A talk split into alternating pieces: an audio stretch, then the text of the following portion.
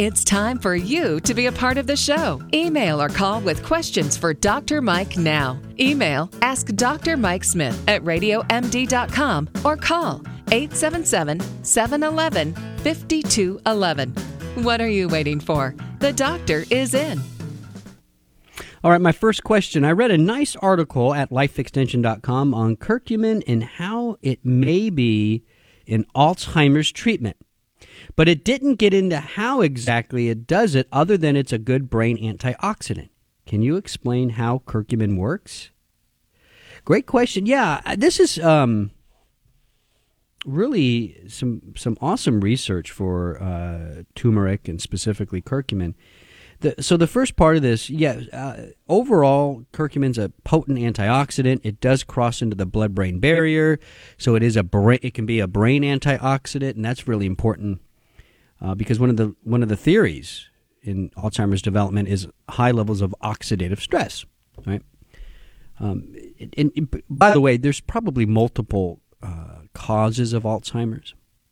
I mean, if I can just give you a laundry list of theories right now oxidative stress, inflammation, uh, abnormalities in mitochondrial health or energy production.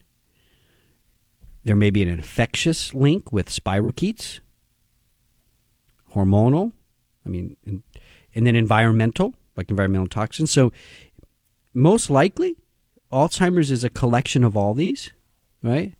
I mean, toxins can increase oxidative stress, which can then in, influence inflammation, and you, so you can see how all these are kind of probably working together, which is why sometimes in medicine it can be really hard to um, treat something because there's so many pathological processes involved in the development of the disease, and I think Alzheimer's is a classic example of that. So curcumin comes along because, first of all, it's a great antioxidant. It's a great anti-inflammatory, and it goes into the brain. So you're, I mean, two of those theories you're knocking, you're, you're at least addressing with curcumin, right? But there's something else about uh, curcumin that I found more in, uh, more interesting than just its antioxidant and anti-inflammatory properties, and that was that it was able to stimulate the immune system in the brain. Okay, so when there's brain cell damage, that brain cell will often allow abnormal proteins to kind of be produced and leak out of it. In, in the in the context of Alzheimer's dementia, we call those abnormal proteins that are leaking out from the damaged brain cell. We call it that we call them uh, beta amyloid or amyloid beta. And those abnormal proteins have a tendency to clump together, and that is the classic Alzheimer's plaque. Now, the key thing to understand though, we the the abnormal protein plaques in Alzheimer's patients is a symptom of the brain cell damage. It's not the cause, which is why current treatments for Alzheimer's don't work that well because they're all focused on clearing the beta amyloid. Now, that can help, but it's not really treating the underlying issue. Well, here's where I think curcumin can be so powerful because curcumin is doing both of this. On one hand, curcumin is addressing the things that might be causing the actual brain cell damage oxidative stress and inflammation. Yet on the other hand, it's also helping to clear the amyloid plaques. So curcumin is kind of doing both.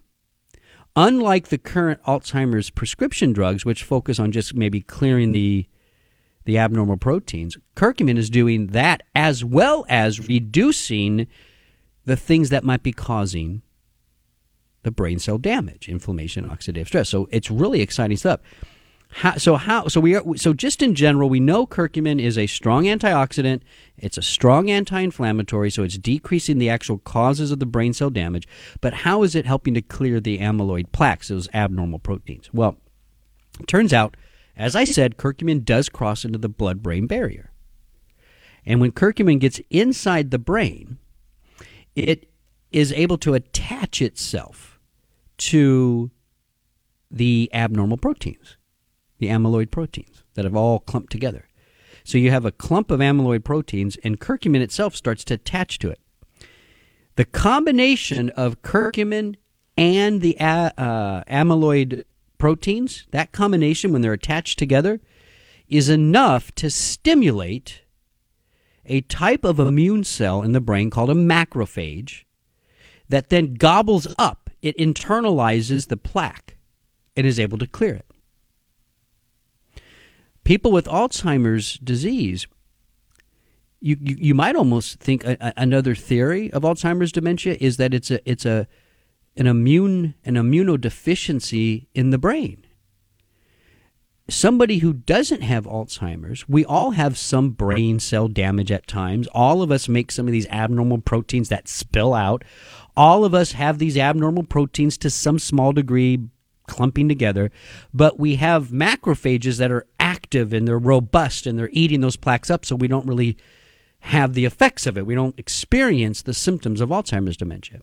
But in patients who have Alzheimer's, the plaques build up. They're not being cleared, which means the macrophages aren't doing their job. So, in a sense, Alzheimer's might have a, a an immunodeficiency component to it, along with oxidative stress, inflammation, mitochondrial issues, infection, hormonal issues. I mean, again, it's multifactorial, but maybe a low functioning immune system is something we need to look at in the brain of Alzheimer's patients. Because here comes curcumin along, which is able to reactivate those macrophages that were laying dormant, and now the plaques start to be cleared and Alzheimer's symptoms can improve. Pretty fascinating stuff for one natural, excuse me, extract that comes from uh, turmeric spice or turmeric spice. Turmeric. I always say turmeric. It's turmeric. So, anyways, that's that's curcumin, and that's its role in Alzheimer's disease, at least uh, uh what we understand today. Next question.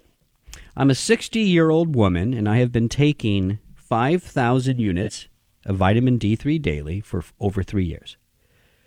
I wear sunscreen daily as well. My blood pressure is always between 80 to 99 for the top number. There are so many opinions on what is a safe blood level for vitamin D3. I have even read that 80 to 100 levels are somewhat cancer preventative. Am I in the safe zone regardless of the cancer prevention claim? Thanks for answering, Cindy. Yeah, so um, uh, and I'm sorry. I think I, I think I read this as my blood pressure is always between 80 and 90. It's the blood level. Cindy's blood level is already always between 80 and 99. Okay. I think your vitamin D blood level is awesome, Cindy. If you have a, a vitamin D blood level between 80 and 90, and that's 80 and 99, I think that's good. Um, conventional doctors will tell you that's too high, that's dangerous, it should be around 34. But 30 a, a vitamin D blood level of 34 is enough to prevent the deficiencies, the, the diseases of vitamin D deficiencies like rickets. But you're not going to get any of the other benefits attributed to vitamin D at that low blood level. So the conventional blood level, Cindy, is too low. It's based on deficiencies. I uh, personally, I keep mine right around 75 to 80, and I take 5,000 units a day as well. So I think you're spot on. 5,000 units a day, giving you a blood level of around 80 to 99. That's great. I think that's a good job, and um, personally, I don't, I don't, I wouldn't change it. Now, you, there's another interesting thing you say in here. You say that there are so many opinions on what is a safe blood level for vitamin D. You go on to say that I've even read that 80 to 100 is maybe cancer preventative. Yeah, you know, there is some evidence showing that the higher the blood level, now you, you can't get too high. You don't want to, you know, over 120, that's probably too high, but somewhere around that 90 to 100 level, there's some good research, Cindy, showing that vitamin D plays a, a big, big role in supporting the immune system, which can fight those cancers. So I think you're onto something there. So I think your blood level is good. This is Healthy Talk on Radio MD. I'm Dr. Mike. Stay well.